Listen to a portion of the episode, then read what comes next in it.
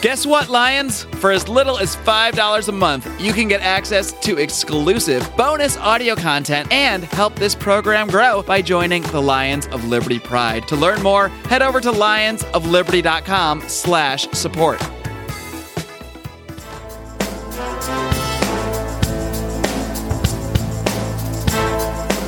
Welcome to Felony Friday, a presentation of the Lions of Liberty podcast.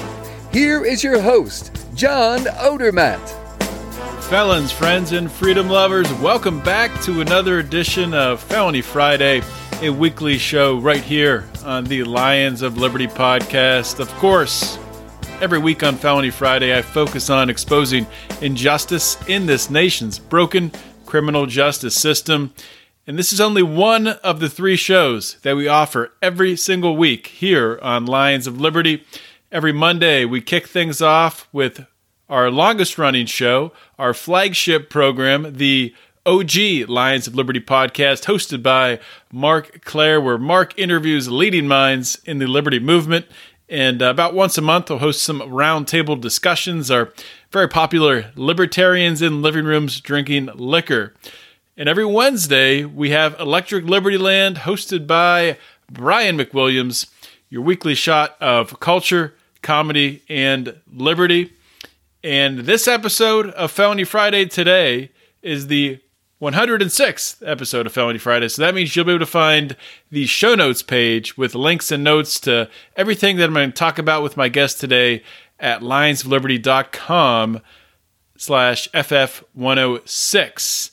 You can get all of these shows delivered to your phone every Monday, Wednesday, and Friday by subscribing on iTunes, Stitcher, Google Play, wherever you get your podcast. And of course, we appreciate to give us a uh, five star rating and a review. Just one more note before we get started. This episode of Felony Friday is sponsored by the Better Money PAC. The Better Money PAC was founded to identify and help elect candidates who will fight for three founding principles financial responsibility, safe cryptocurrency, and free market solutions. The Better Money PAC will invest in five selected races in 2018 to elect candidates at the state level who embody the fight for better money. They will produce and distribute comprehensive media outreach campaigns to win these elections. So donate to the Better Money PAC through our affiliate link. You can find that at lionsofliberty.com slash better money. My guest today on Felony Friday is Frantz Michel. Frantz, welcome to Felony Friday. Hey, John, how you doing today? Doing well, my friend, and it's it's great to have you on the show. And you were referred to me, like we talked about before, by uh, Malik King, friend of the show, great guy who's uh, you know told me about a lot of felons, a lot of people with criminal backgrounds, a lot of people who've been commuted by President Obama, like you yourself were commuted back in November November 22nd of uh, of 2016. And you have a, you know a great story from everything you've had to overcome to uh, being the founder of, of Guns Down, which is you know helping to reduce the amount of recidivism and teaching uh, people who have been incarcerated um, the skills they need to be successful in life. So I want to talk about all that stuff. But before we get to that, I want to focus on your story. So we can start at the beginning. Um, if you could just tell my audience a little bit about uh, your background, where you come from, where you grew up. All right, that sounds good. Well, like I said, first I want to thank you for having me on your show. I want to thank you for the work that you're doing. I think it's extremely important for the community. It's extremely important for people to understand what's going on with the federal system. And it's also extremely important for people to understand that there are guys that do come home and actually change and want better, not only for themselves but for them for their families and for their community. So first off, that's why I want to thank you for having your show. I want to thank Malik for introducing us. But I'll give you a little background story about myself, like you asked, and, and to the audience. Well, I um I come from Brooklyn, New York. I was born and raised in Brooklyn.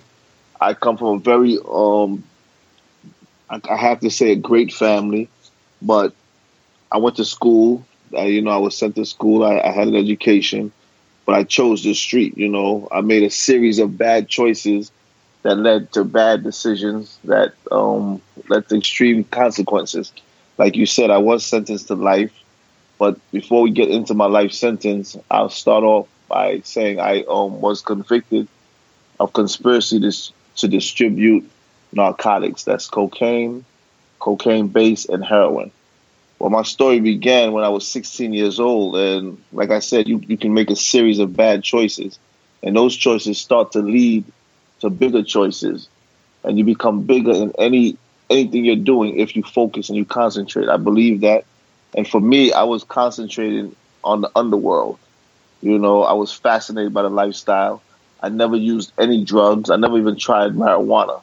But I was fascinated with selling drugs. I, I was fascinated with the lifestyle. I enjoyed the lifestyle at the time, not understanding what it did to the community. But like I'm saying, fast forward, I um I was selling drugs a million miles an hour, you know, and my conspiracy spanned from New York all the way down to Florida, but I was convicted in Virginia. I um I had a lot of contacts, you know, because like I said, in that world, if if you you carry yourself a certain way, you'll be introduced to so many different things, which to me is is really bad. So I was selling drugs, um, and I got caught. I got caught through a conspiracy. I wasn't personally caught doing or seen doing anything. I was um I was brought into a conspiracy by other individuals that were arrested and they eventually turned, and that's how my that's how I got locked up. So it stemmed from my. Go ahead. Uh, sorry, go ahead, sorry, sorry to interrupt. I'm gonna gonna jump in from from time to time, but um, so at any time when you're when, when you were selling drugs, you're, you're selling you're selling coke and heroin. You said you were you were drawn in, um, drawn into the lifestyle, not even using drugs yourself. At any time, did you really think about the risk you were taking and did you were you fearful of of getting arrested, of getting locked up? Well, you know, for me, John, it, I mean, it comes to your mind, but it really didn't faze me. I really didn't think about it. It was drugs became second nature to me. It was like me breathing. You know, when you get into something, you start to get really good at it. You don't even think about it. You just start to do it. And for me, that's what was going on in my situation. I was just doing it you know, I sold a lot of weight. I did. I was never nickel and diming. I never sold on a corner, but I sold a lot. I sold weight, and that's what I did. And like like the question you asked is a really good question, but like I think for me and for many guys that were in my situation, I don't think that we think of the consequences as you're doing the actions. You know, when you're finally put in a corner someplace to think about it, then you could replay the action in your mind. I think that's what the situation is was for me.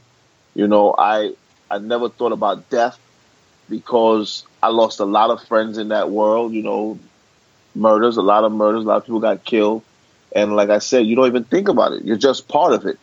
You become part of that world, and I was part of it. What would you say was your? I mean, you talked about the appeal of the lifestyle did you have any other motivations that drew you into this? Was uh, was taking care of your family part of the motivation? A- anything else like that?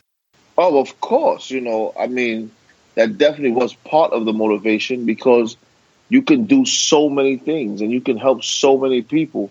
You know, you start to believe. You know, it's like you have a Robin Hood syndrome. You know, you believe you're helping and and you're helping others and you're taking care of your family and you're doing all these things, giving people money you're able to live and, and go shop anytime. You wake up in the morning, you can shop.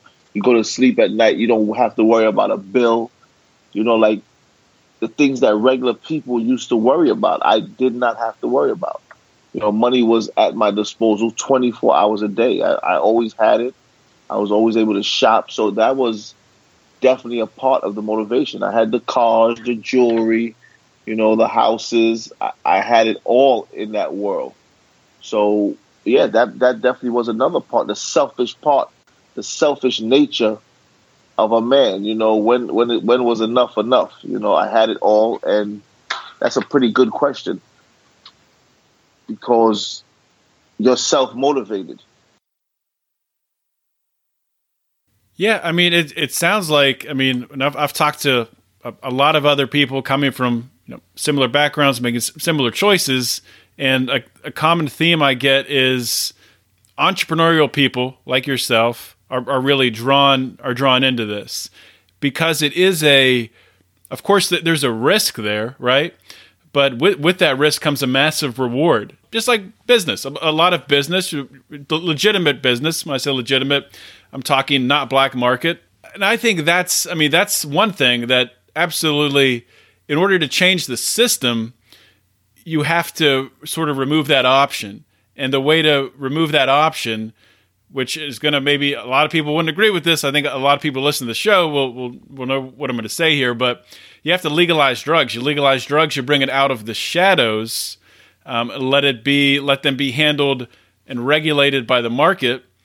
And you take that uh, you take the, the you know the massive risk away, the massive appeal to selling drugs. You take that path away. Um, that is, in my mind, uh, the way to sort of solve this uh, drug epidemic that we have today. That's some, that's a thought that I pondered for many years. You know, if you remove, if you legalized it, you know, would it would it remove it from the shadows? You know, I I but then I think about alcohol. Alcohol is also a drug. You know, it it affects mood, perception, and behavior, right? Oh yeah, absolutely. Absolutely. Okay, well, well, if alcohol affects mood, perception, and behavior, it's still sold widely on the black market. You know, it causes more death, more destruction than all the drugs combined. I believe now the opioid epidemic is a, is is is rivaling it. But if you understand the opioid epidemic, it's also drugs that are legalized, the pills. You know, they also drugs that are legalized that are getting into the hands of people through the black market also. So, you know, when you think of, of the argument that if you legalize it, it would it would stop the sale in the black market, it's hard to to understand if it would really make a difference. You know, I think it's just this country, you know, the people we, we're in a country that, that has a huge appetite for partying, you know, to feel good there's a lot of money in the country, you know. So when you have that, it's hard to fight. You know, I for me personally, I believe through education, through education, through resources, you know, I think those are the ways that we probably could fight the epidemic. I mean, I think you bring up a great point, and I'm, I'm probably probably my first pass there. It's it's making it uh, sound too simple. But th- there's a, a, former guest I had on this show, uh, Johann Hari. I don't know if, if, you're familiar with him, but he wrote a book called Chasing the Scream, and I talk about it all the time. I think I think everyone should read the book. Um, he talks about the the beginning of the war on drugs, not only in the United States states but internationally, and the players behind it, and what caused it. He goes around to different countries and um, really embeds himself with with drug dealers to to learn um, you know what, what makes them tick to learn their their, their surroundings their culture. Um, he talks to, to scientists about addiction um, what causes addiction. And i don't want to go into too many de- details but there's one experiment that i talk about a lot where you have two separate uh, experiments with with rats and, and in the one experiment um, the rat is put in a very hostile environment. They're not given anything nice. There's no other rats. There are no toys to play with. And they give them two choices of water one with pure water and one water with a little bit of heroin in it. And in that situation, when the rat, um, the rat drinks the heroin, the heroin water continues to go back to that to get that fix. But if you do it in a different situation with a rat and you surround them with other rats and they can play and they can have fun and they're not constrained to this small environment, you do the same thing. Two choices to drink one regular water, one water with heroin. They'll try the water that's laced with heroin. They'll try it once, but then they'll just go back and drink the regular water. So to to uh, take that one step farther, this has been done, of course, in in real life with with humans. Um, you can look at things like the, the Vietnam War. Um, yeah. When soldiers were over in, in Vietnam, they were you know they were hooked on heroin, hooked on opioids.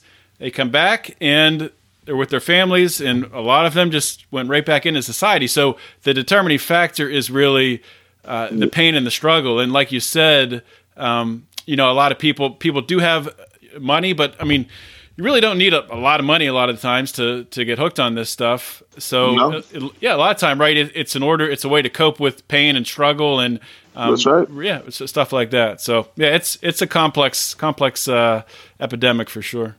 Yeah, you know, it's availability. You know, and like like I said, and, and the same thing that that researchers show is resources. You know, you keep families together. You know, you you you try to give help where help is needed you know, you you help stabilize families. You know, there, there's certain things. You know, you you help with with school, giving activities. You know, because there's so much things we move. You you need you need places where kids could go and and be kids. Mm-hmm. You know, where where teenagers could go and be teenagers, where they don't have to worry about so have have the struggles of the world on their shoulders at those young ages. So you understand that, like you said, and like Johann, it's a coping. It becomes a coping strategy. It's a way to try and deal with pain, right? Absolutely, yeah. You know, it's, it's ways of trying to deal with trauma. So if the researchers and it's understood that those are the things that's needed, then that's the direction that we should be trying to go in. You know, and that's my that, that's my personal opinion from being in that lifestyle, because like you said, you know, all the studies show that you give someone the resources, you give them, you, you put them around their families. You, it's like me, for example, for example, me coming home and understanding the pain that I caused, understanding the things that I dealt with. I could have took two roads, but I, I also had so much support. I have a loving family. I have children that you know we've been in touch with each other for years and I understand that that helped me a great deal transition.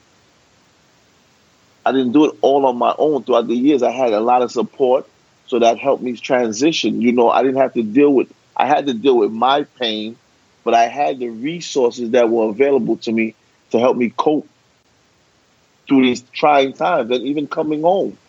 You know, coming home, I had family, I had friends, I had people that supported me. There's a lot of love shown. So that, that afforded me an opportunity to do the things where I could help others, that I'm trying to help others that that that's in a similar situation as myself, because I could see how it helped me. You know, it could have been different, right? I could have came home and maybe after doing all that time, having a life sentence, going through all those things, maybe I could have came home and started using drugs. But because I had so much help, so much friends, so much family, so much support, it helped me deal with my help me cope with my situation. Absolutely, and that's man. the same. That's that's the same thing that that you're speaking of, and I think those are the resources. That's why Guns Down is so important to me, and all the other organizations that's doing similar work. You know, is so important because I understand that when a guy comes home, when a woman comes home, they need a support system. It's not that people want to commit crime and go back to prison. Who wants to go back to prison if you ever been there? Right? Absolutely, if man. A person been in that environment, who could ever tell me that they want to go back to prison? But if you come home and you can't even get a Metro card, you have a hard time getting ID, you, you're lacking skills to get a job. I mean, you're going to revert back to the only thing that you know in order to try and survive. It becomes a survival mechanism. And that's what I want society and all your listeners to try to comprehend. And and you know, I know your show is great because you have people that listen and you have people that want to help that that's that's supporting you. You're doing a great thing by by making everyone aware of the draconian sentences. But like I said, who wants to to go back into an environment? Who wants to give up their freedom?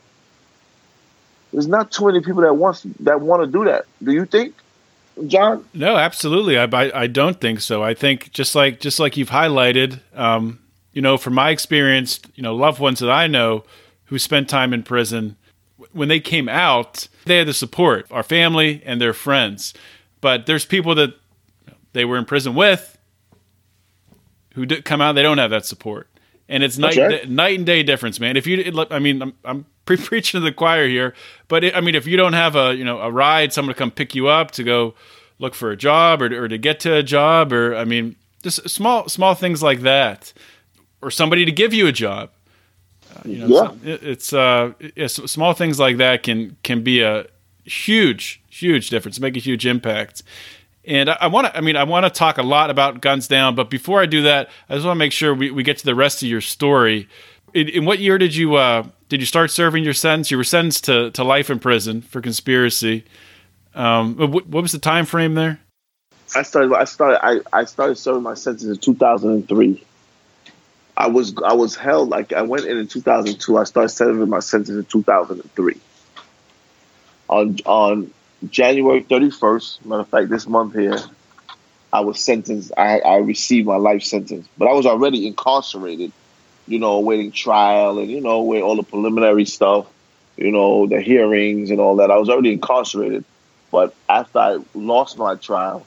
I was actually sentenced to life on January 31st, 2003. So what what was that feeling like when you heard that life in prison? I mean, you know, it, it's surreal because for me, I never believed I was going to do life in prison. That was like, I mean, everyone that's with me, everyone that was with me, everyone that knows me, know that I always said that. Listen, I'm not doing a life sentence. You know, I'm going to fight, and I'm going to fight, and I'm going to fight. You know, to get this up off me. But when you walk into a place, you know, like I remember I was in the county jail. You know, like I said, I was awaiting my trial, and when I had received my life sentence, I came back, and it was on the news because no one even believed that I got a life sentence. Because I came back normal. You know, it was like another day for me. But I could never forget there was this young man in there with me. This kid, he was a Greek kid, and he had already been in the system, in the federal system, and he came back down an appeal. And I then he asked me after he heard, he was like, "Yo," he was my bunkie. He was like, "Yo, listen, good." He was like, "Yo, listen, Michel. Um, I heard you got life sentence, you know, and is it true?" I'm like, "Yeah, it's true." He's like, "How many life sentences did you get?" I was like, "I only got one." And he said, "That's it." I was like, "Yeah." And he tells me, "Oh, don't worry about it. You'll be all right." And I looked at him and I smiled, but at the same time, I was like, "Yo, what is he talking about?" You know, like I'm like, what the hell is he talking about? He came down here with a five year sentence. He told me I'm gonna be all right. But so you know, I I, I further pressed him for questions. And he's like, no, when you go there, guys got to have crazy time. You know, he's telling me, and I'm like, really? So, but I remember when I went to the prison yard. You know, I started off, and it's like I said, it was my first felony offense, and I started a maximum security prison in Virginia, Jonesville, Virginia, Lee County, USP Lee, and when you get to those max prisons, you know, your paperwork is extremely important. 'Cause guys want to see what you did, you know. They want to know who you are. That's like an unwritten rule in there. And I remember getting there and I had my paperwork because I had went to trial. I already had my pre-sentence report. I had my sentence transcripts with me. And I remember everybody brought this to the yard. And then what was what blew that's why I could never forget this kid. What blew my mind was I was the only person from New York at that time that had one life sentence. You know, everybody else had two or better. Life plus 100 years, life plus 250 years. You know, and one of the kids, you know, that, that was there, he was from New York also, he had 17 life sentences for a non-violent drug offense. What? He got that's right. He got life on every single count. And he was a non-violent drug offense. And that blew my mind. Wow. That's when the reality started to set in that this is unreal. Something is really wrong. And something's extremely unfair with what's going on. You know, I couldn't understand it. You know, so that's what prompted, you know, there's a bunch of things that prompted my own research for me to see what was going on. Because how do you get 17 life sentences for a non-violent drug offense? You know, where is that done at? I just couldn't understand it. And and you're in a position, and it's you're in a same a similar position, but you still can't believe what happened to another person. You know, you just can't believe it. Like you're like, what happened there? Yeah, that's that's unreal. Oh yeah, it's unreal, but it's very real. Oh, I know. And, I you know. yeah, yeah. You know, it's it's unreal. It's unfathomable, but it's extremely real. You know, and and that's why I was like, you have to something has to be done. Like awareness has to be brought to people. Something really has to be done. Kids have to understand that they can't put themselves in the position to get something so unjust done to them. Mm-hmm. You understand? And that and that's that's what so being in Lee County, starting off in a massive security prison, to me I think was the best thing that ever happened to me.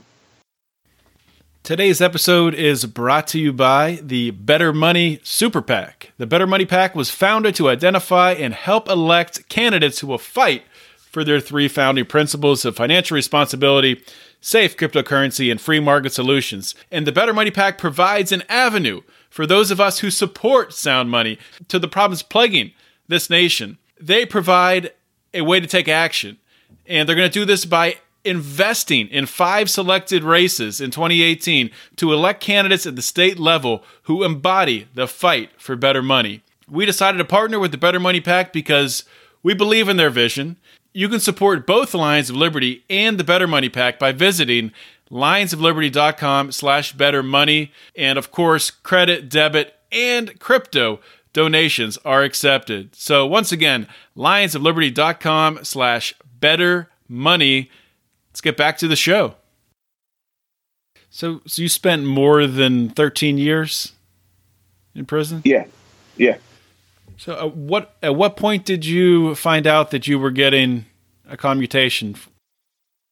Well, I mean, the, the day that they the day that they tell you, you know, you file you file your paperwork, and it's luck of the draw. You know, I mean, when I say luck of the draw, you know, there's guys that done plenty good things in prison that I, that me, I felt deserved the commutation, and some of them didn't get it. You know, and and some of us did get it. You know what I mean? So, but I'm not saying when I speak of luck of the draw, I'm not saying it's not because we did we didn't deserve it.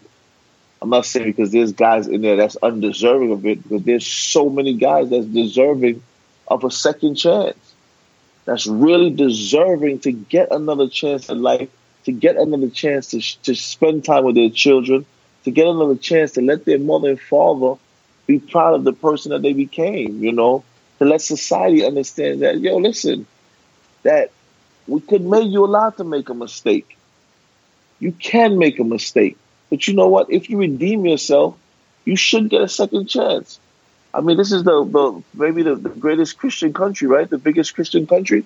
One of them, right? Yeah, And the doctrine speaks of a second chance, right? absolutely. So I believe that, you know, that that that we should, that guys should get a second chance. If they could prove themselves in the most negative environment, that they can survive and be positive, why wouldn't you be afforded an opportunity to come and show society that, yo, listen, I earned this. I spent 20 years here. I spent 14 years here. I spent 15 years here. I spent 10 years in this place. And I paid my debt to society.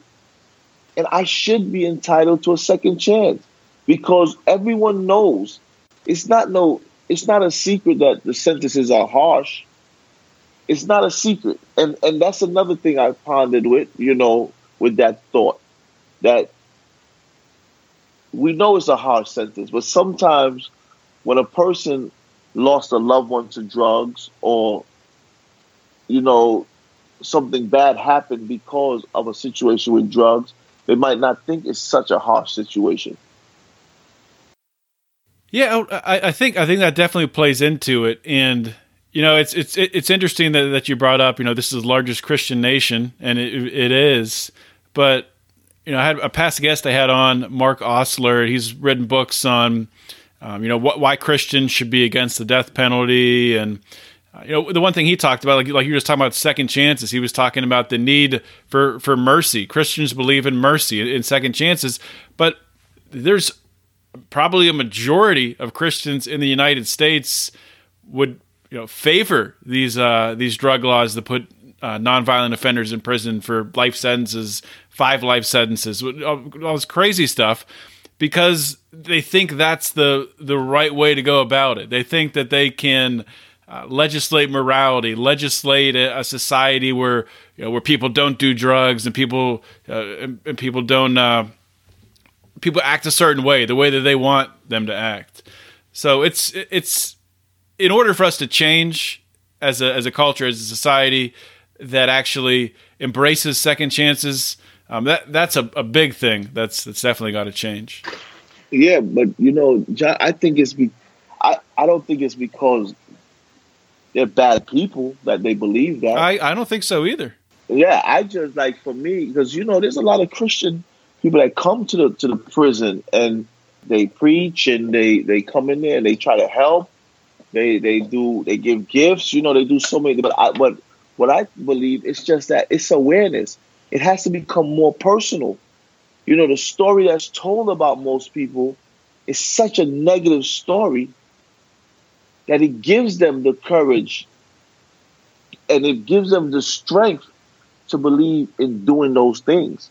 It's because they can't see how it affects the child of that person, how it affects society, you know, how it affects communities. I think that it becomes more personal and they and and they come and they actually meet you because what's on paper usually is not an accurate description of the human being that you are. Absolutely. It's usually not. There's usually another side to the story that's not being told. You know, and, and I think that's where the problem comes in that it's more awareness because a parent, you know, like in, in, my own family, you know, some people be like, oh my God, well, you know what? Yeah, drugs are bad. This person should have went away forever until it touched their family. Mm-hmm. And they understand. They're like, oh, well, he wasn't that bad. Maybe he made a, a, a, a poor choice. And I think that's what needs to that that people need to understand that listen, people do make poor choices. They do make mistakes. If every person on this planet was known for the worst thing that they've done, I'm sure a lot of people wouldn't even they wouldn't even be able to show their face in public. Mm-hmm. You know, and that's where the problem comes in. The problem comes in is that people don't take the time to understand that, hey, listen, man, this might have been the reason why this person did this. Or these might be the reasons. And and as human beings, we can be very vengeful. We can we can hate. You know, I mean, there's I don't think there's a person that's innocent of that, including myself. You know, but when you start to become aware of the situations, when you start to become aware of the reasoning, you know, I remember when I was away, right? I used to always, I read a lot, you know, like most prisoners do. And I remember there was a quote that I always thought about, and I'm paraphrasing it, but it was such an interesting quote to me from Nietzsche. He said, When you fight monsters, you have to be careful that you don't turn into the very same monster that you're fighting. And that's really deep because out of pain and out of vengeance and out of hate because of what somebody did, you start to turn just like them. But you feel you're doing, you're justified for the action. And that's what we have to be careful of. I believe that's what I'm I'm very aware of. That I try not to to let my own emotions turn me into a person that will hate. Because if that's the case, if you see how the prison system is set up, you can come out here really hating people. So let, let's talk about that for a minute. And so, what what is it that you think caused you to come out of prison and instead of being, uh, you know, hateful and angry about really i mean the injustice that uh you know that's that's happened to you happened to your happened to your family because it's happened to you as well wide ranging injustice. What has caused you to turn that into a positive with guns down rather than being hateful and spiteful because i like i said i did i did a lot of thinking in there you know and i really i was always a person that was I've always been a positive person my whole life. You know, I always looked for the silver lining, the good in people, good in things. You know, but with my situation, you know, at first my judge and I, I mean, you could just imagine that your judge, the judge that I had, right? He was extremely harsh, and he is extremely harsh in the federal system. He's pretty well known for that, for being, I mean, he's no nonsense, period. You know, like I told you, I was sentenced to life. I came back. He resentenced me to life again. I had one of the the uh, issue that I fought on my 2255 that was one of an issue that should have reversed my case, and I lost it in his courtroom. So I prayed a lot. You know, I, I um I did a lot of work in prison. I taught a lot of classes. You know, I, I thought victim impact, and I used to see mothers come to the prison that lost children so that started to make you really conscious, you know, of what's going on. So it was a level for me, a level of consciousness that helped evolve my, my mind. It helped make me even more positive in a space of darkness because I was able to take responsibility for my actions also because that has a lot to do with it you have to say, yo, listen, man, maybe I was doing something that wasn't right. Because we oftentimes have a hard time coming to grips that you had fault in the situation. And I'm thankful that I was able to see that. But what really started to, to um,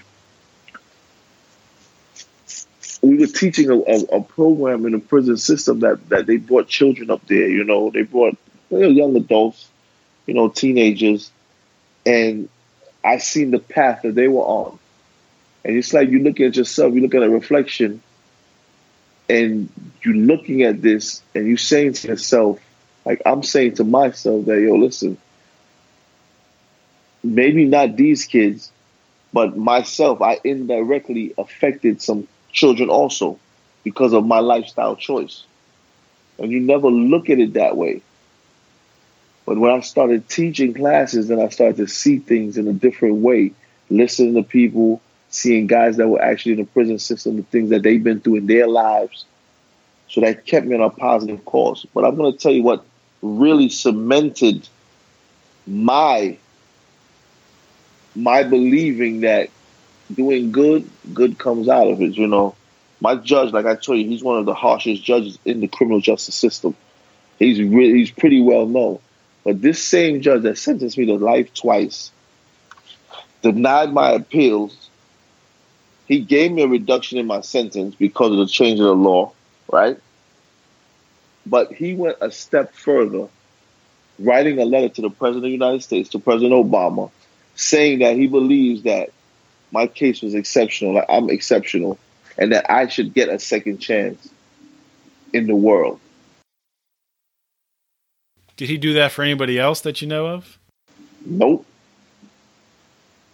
No, not that I know of. I mean, it's hard to know, you know, but my right. attorneys told in one of the letters he wrote, I was the only person he did that for.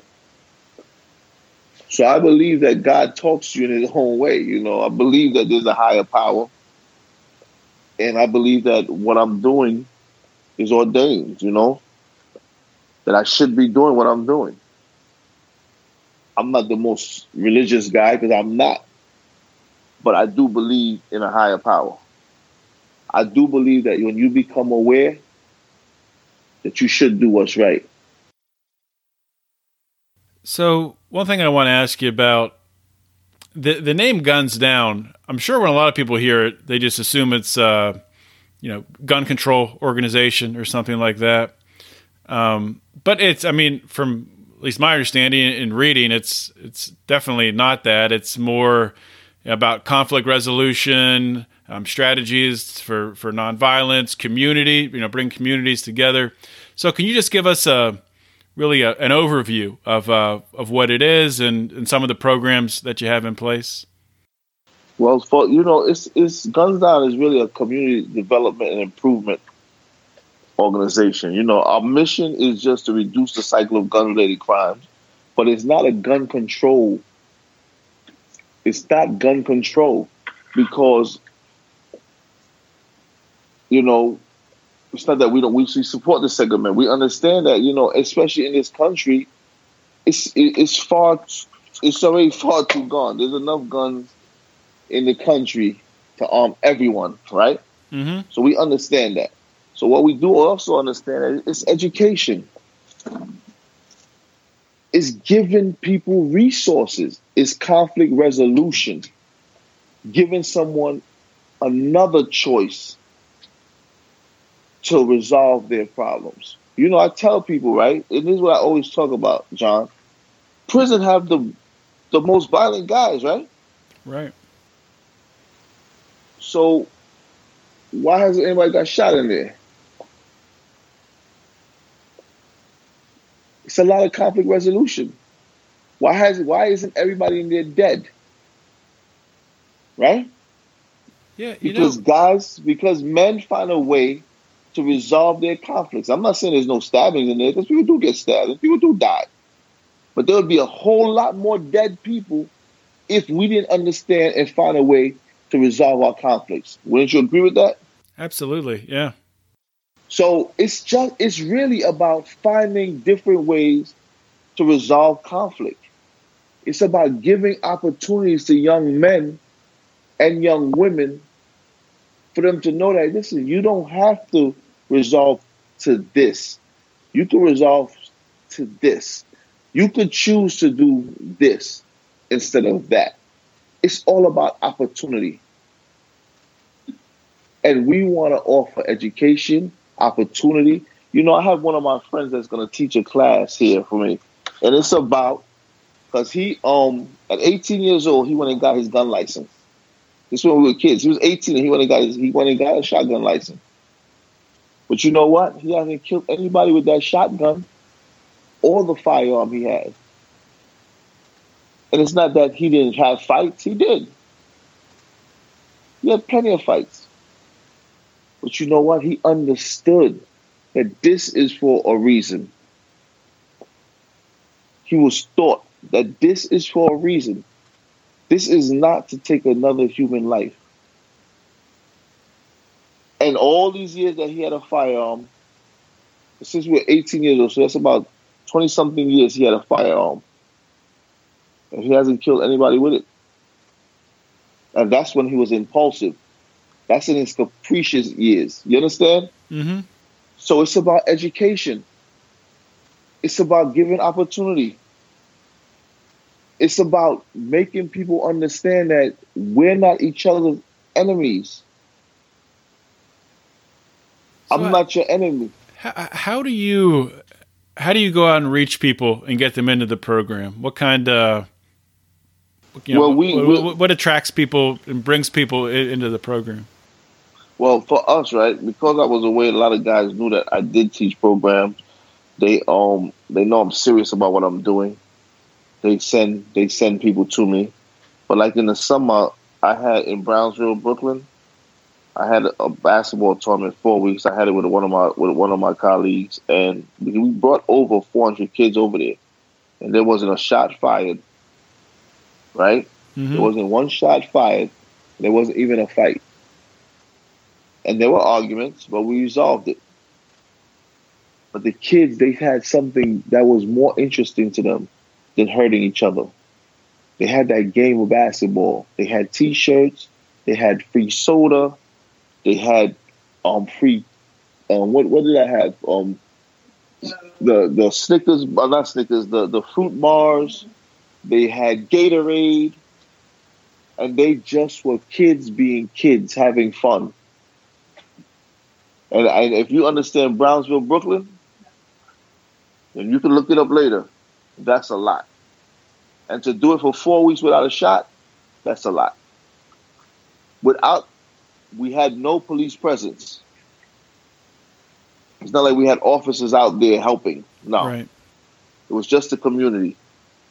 So that told me that if you give them the resources, if you see an argument start and you try, you you you immediately go into and and and help resolve the problem and show them the reason why they shouldn't be fighting. or arguing. You know what they do? They laugh, pat each other on the back, say, "I right, get out of here," and they keep playing ball.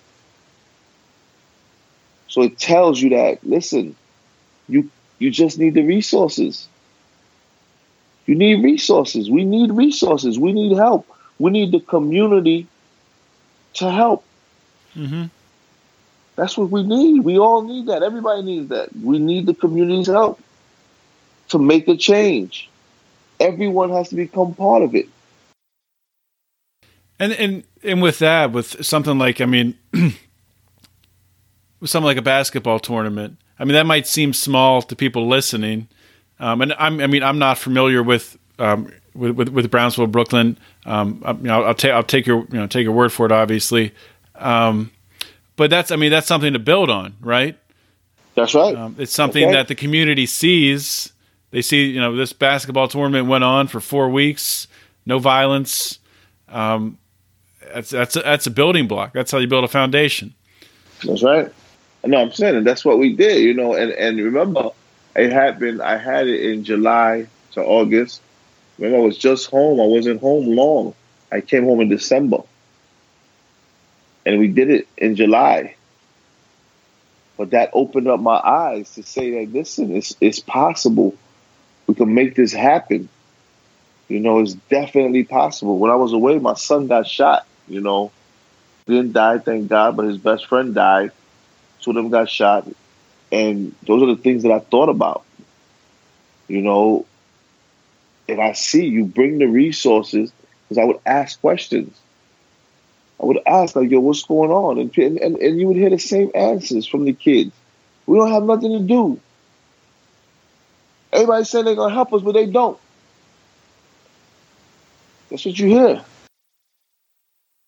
Yeah, and I mean, one of the reasons why you know why things are the way they are, especially in in inner cities, um, the fabric of the community has been torn apart and attacked by this war on drugs by putting people putting people in prison, locking them away, locking fathers in prison. Yeah. But um, I, I, think I've probably kept you longer than we talked about initially. But uh, you know, this is this is a good conversation, conversation, and that's that needs to be had. And I just want to give you the opportunity before I let you go.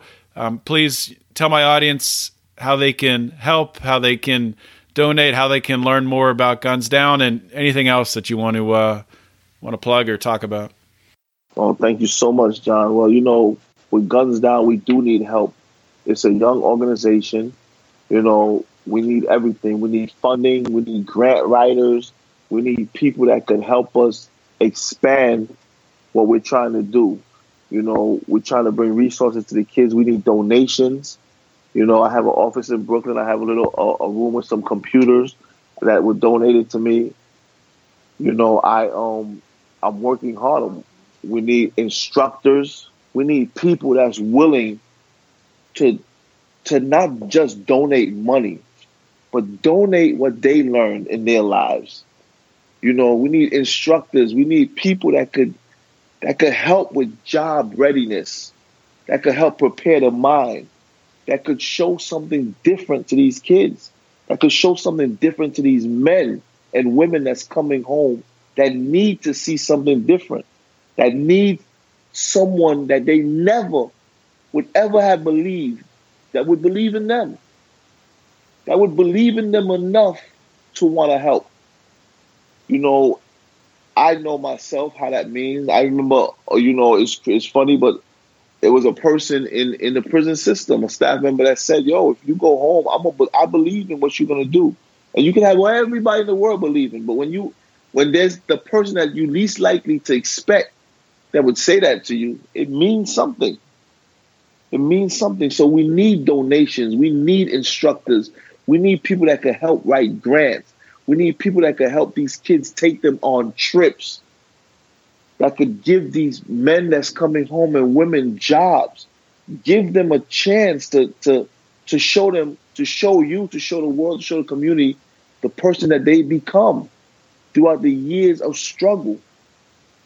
You know, those are the things that we need. We need people that's willing to give their time, is willing to give their time to instruct, to help in, in whichever capacity possible. And that's what we're looking for. You know, we that's the help that we need. We want to expand guns down, but we want to start now to make this make this program work. We want it to be a program when a man is leaving prison or a child is having a hard time, they know that they say, you know what? We can go to this organization and they'll help us. They'll help us transition into the person that we're trying to become. The world might not believe in us, but they will believe in us. And and John, that's what I need from you to you know let your audience know that it doesn't matter where they're at. You know, if they want instead of going to spend vacation on a beach somewhere in a sandy, beautiful ocean, come spend some time with a kid, with a few kids, and help them out. Help make a difference in their lives. You know, that's that's what I need. I need the help of the community. And when I say the community, I'm not talking about just the community that we're in. I'm talking about the community, the the the, the community, this whole United States of America and abroad. That's the community I'm speaking about. You know, I really appreciate the plug. I want to thank you. You know, I want to thank you for having us on. I'm looking forward to working with you also, and I believe that we could make we could make a difference. Absolutely, and uh, I'll link to everything on the show notes page. And yeah, I just want to just repeat and encourage my audience, the Felony Friday audience, to you know get involved. You know, think about this for a minute. Frantz just got just got commuted in November of uh, of 2016. You, you were just talking about before the show. This was your first Christmas and New Year, you know, without being having a, an ankle monitor on or anything. Really having having freedom. Um, and think, I mean, all you've done already to this point, you haven't even been out a year yet. Like, truly. Yeah, just right? touched my. Uh, yeah, just touched my. Yeah, just touched it a couple of days ago. So yeah, it's my first year. But I, but I only been out eight months, like able to move around. I was in the house for four months, so yeah. So I haven't been out actually in the street. And I have a job at a law firm. I was hired, you know, one of the people that that that believed in what I'm doing he gave me a chance to work at his law firm, and he has a pretty big law firm, you know. So, and they like what I'm doing, like my work. They I come there, my work ethic is is on a million, you know, and it's it's helping me, you know, just to be able to survive right now. And I'm here. I come to the organization every day. I try. I'm pushing hard. I still go give speeches in high schools. I go talk to kids. You know, I've spoken colleges. I even took my daughter to, to speak at Fordham University about the impact about the impact of incarceration on a child, on a father and child, and we do that also. So anyone that wants us to come out and speak about how schools, colleges, sociology programs, anyone that needs us to come and speak to show the impact that prison has on a child and a father, I'm willing to do that also. That's how important it is to me. And not only to the people out here, but to the guys that might be listening inside or their families, how important it is to stay in touch with your children. Write them. Even if they don't write you back, write them. Tell them that you love them as often as possible. Because you might not think it's making a difference, but it's making a difference. So anybody that's listening that might have a loved one incarcerated, you make sure you tell them that a card send a card to their kid. Whatever they can do for their child, just do it. Just do that. A little letter with a I love you, send it. Because when they come home, they'll see how much it impacted that child's life. You know, the organization is gunsdown.org. You know, you got any everybody that's listening, they can look it up, gunsdown.org. And like I said, we're definitely about awareness and crime prevention to all the listeners. Well, that is powerful stuff. And I just want to thank you again for coming on the show. And I, I look forward to uh, talking with you and, and working with you in the future as well. Thank you so much, John. Thank you so much. And like I said, continue doing what you're doing. We really appreciate you. And we're looking forward to working with you also. Thank you. Thank you. Thank you guys for listening to today's show with Frantz Michel. Uh, really, an incredible show. It's incredible what Frantz has been able to do in the short amount of time that he's been out of prison. I mean, it's incredible uh, bringing these uh, programs together to help kids just uh, amazing. I mean, I can't wait to hear what he's doing a year from now, two years, five years, 10 years from now, the impact he's having. So, just a really enjoyable guest, really enjoyable discussion, everything that he's overcome, everything he's changed in his life to make him who he is today. Just a, uh, a great story. This is what Felony Friday is all about sharing stories like Frantz Michel. And although we didn't agree on everything, um, we didn't really get into the, de- into the details of it. I didn't argue with him or push back, but we did have a, a small disagreement there. If you caught it on legalizing drugs, and that's okay. You know, I'm not going to go off course in the middle of an interview and argue with one of my guests about legalizing drugs and why it's the right thing to do and why it would make it safer for everyone involved, being uh, the, the users, the drug dealers, people who aren't even involved, just uh, collateral damage, violence happening on the streets, but make it safer for, for everyone involved if we brought drugs out of the black market, out of the shadows of society, and out into the streets. But I'm not going to go into that in the middle of an interview. But you know what?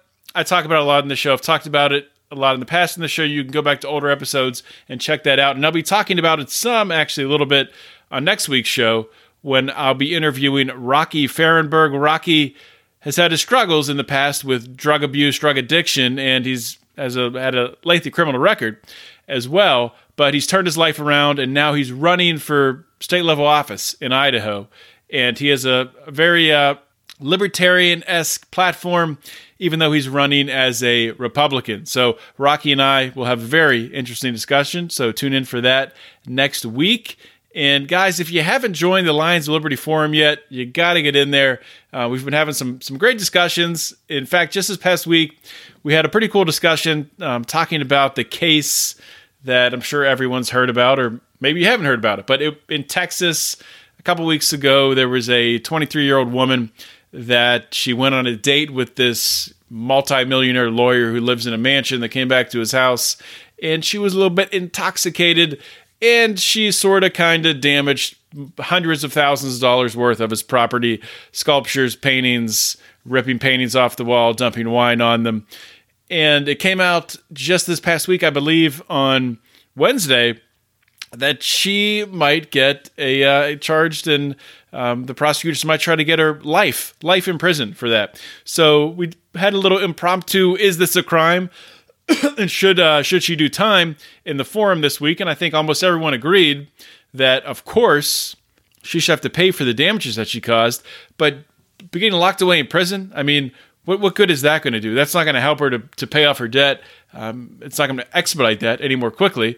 You know, of course, I, I, like to, in situations like this, I like to harken back to one of my favorite uh, Seinfeld episodes when when they're talking about Jerry and George are starting their own sitcom, and the one part of the sitcom is that something like a car accident happens.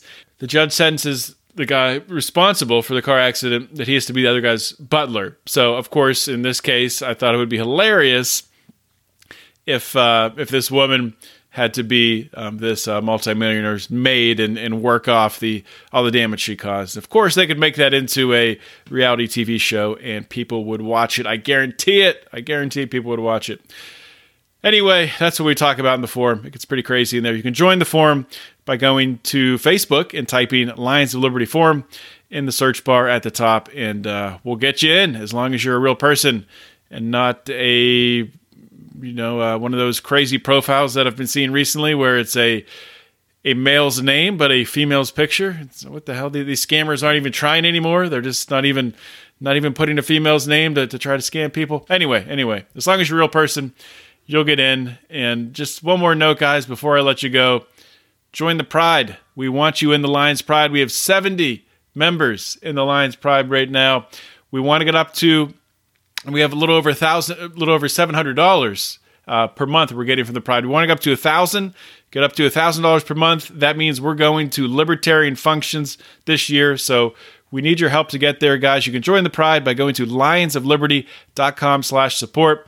For as little as $5 a month, you get access to all of our exclusive bonus audio content. I know there's an episode of Conspiracy Corner coming out soon where the guys will be looking at the conspiracy around Antarctica. And if you're asking what conspiracy around Antarctica, then you probably should join the Pride and listen because it's always entertaining.